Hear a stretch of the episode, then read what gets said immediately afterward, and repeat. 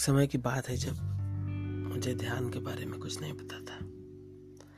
मैं बस इधर उधर भटकता रहता था कि कैसे आध्यात्म के बारे में कुछ पता चले और स्पिरिचुअलिटी को मैं जानूं। फिर मैंने कुछ धर्मशास्त्रों के कई किताबों का अध्ययन करने के बाद कुछ ऐसा महसूस किया कि व्यर्थ के अंधविश्वासों से अच्छा है कि ध्यान करके परमात्मा को बाहर की जगह अंदर ही ढूंढा जाए। और जब मैंने वो शुरू किया आज से कुछ साल पहले, मुझे बहुत अच्छे आनंद की अनुभूति हुई और मैंने उस एहसास को अपने अंदर ऐसे सजोया है कि मैं वो बार बार चाहता हूँ। जब भी मैं भी अपने तीसरे नेत्र पे ध्यान लगाता हूँ तो वो झट से एकाग्रचित हो जाता है और ऐसा लगता है कि अगर मैं रोज ऐसा करूं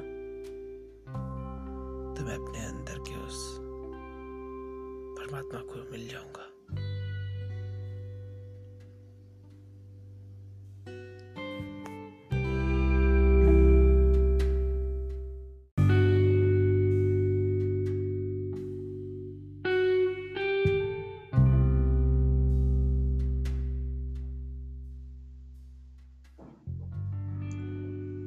आध्यात्म की बात तो सब लोग करते हैं, सच्चाई तो यही है कि जो हमारा असली अनुभव होता है, जिसको हम अपनी बुद्धि और अध्ययन से जान पाते हैं और हर पहलू से जब ये समझते हैं कि क्या सच है, और उससे जो भी हमें एक्सपीरियंस हासिल होता है वही अनुभव है और वही सत्य है। हमारे सभी शास्त्रों में जितने भी ज्ञानी ध्यानी हुए हैं, उन्होंने अपने अपने अनुभवों से ऊपर वाले की छवि बनाने का प्रयत्न किया। हमें भी चाहिए कि उसकी छवि हम किसी और के अनुभव से हूबहू ना बनाएं, अपने अनुभव से बनाएं, भले ही वो थोड़ी अलग क्यों ना हो, लेकिन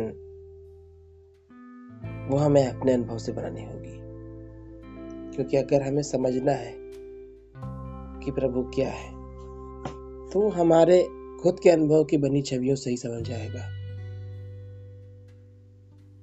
और वो बनाने के लिए हमें बहुत सारी चीजें करनी पड़ेंगी। तो इसीलिए लोग सोचते हैं कि कौन अध्ययन करे, कौन ये सब करेगा, कौन वो सब करेगा,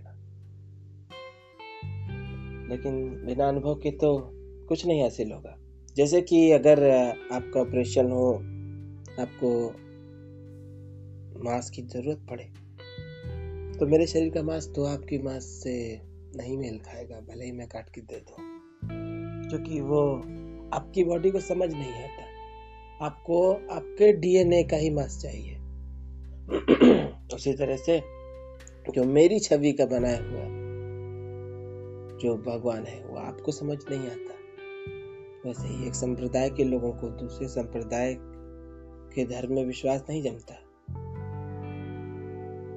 सभी लोग एक दूसरे को लेकर विवाद विवाद में पड़े रहते हैं और अपना जीवन खराब करते हैं, लेकिन सच्चे ईश्वर को समझने के लिए फिर वही मैं कहूँगा कि अपने अनुभव से बनाई गई छवि वही कारगर है।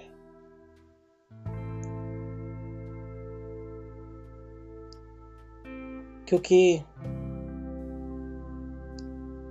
अगर छोटे कोई व्यक्ति दूसरी भाषा समझता है तो अगर आप एक उदाहरण के तौर पर अगर कोई हिंदी जानता है तो आप अगर उसे इंग्लिश में बताएंगे तो आप बता सकते हैं इंग्लिश में वही बात, लेकिन वो इंग्लिश में नहीं हिंदी में ही समझेगा। तो जब तक कि आप उसको अपनी भाषा के हिसाब से नहीं, अपने बताने के हिसाब से नहीं, उसको समझाने के हिसाब से, जिस हिसाब से वो समझ सके उसमें दे, तभी वो समझेगा। डॉक्टर तो बहुत सारी दवाइयाँ देता है, उसकी हर दवाई बुखार की होती है, हर दवाई, बहुत सारी दवाइयाँ बुखार की, बहुत सारी दवाइयाँ अलग चीज़ की होती है। लेकिन किस व्यक्ति को कौन सी सूट करेगी ये वैसी बात है कि कोई व्यक्ति किस भाषा में समझेगा।